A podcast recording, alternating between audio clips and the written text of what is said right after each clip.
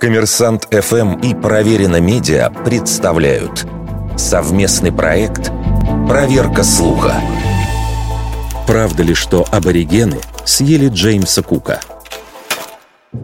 Наверняка не все знают, что благодаря трем кругосветным походам знаменитого английского мореплавателя на европейских картах появились очертания Атлантического побережья Канады, берега Австралии и Новой Зеландии – люди стали больше знать об островах Тихого и Индийского океанов.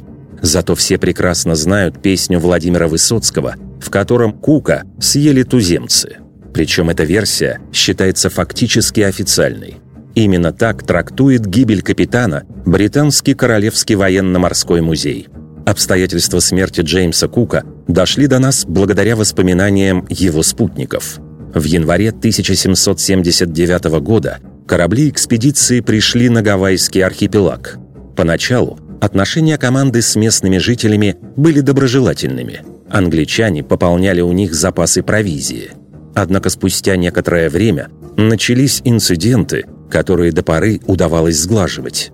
Но когда туземцы украли шлюпку, а Кук попытался силой увести виновного вождя к себе на корабль, произошла стычка. Капитан и еще четверо англичан были убиты. Очевидцы вспоминали, что аборигены унесли тела к себе в поселение, а несколько дней спустя британцам передали сумку с останками, чьими именно, тут версии расходятся.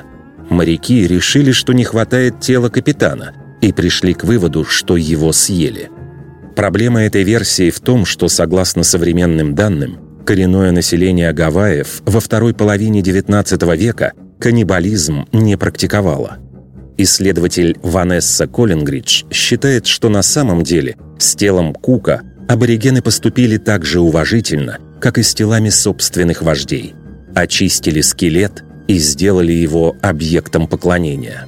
Гавайцы считали, что именно в костях кроется дух человека. И чем влиятельнее покойный был при жизни, тем мощнее сила его останков. Вердикт. Это легенда.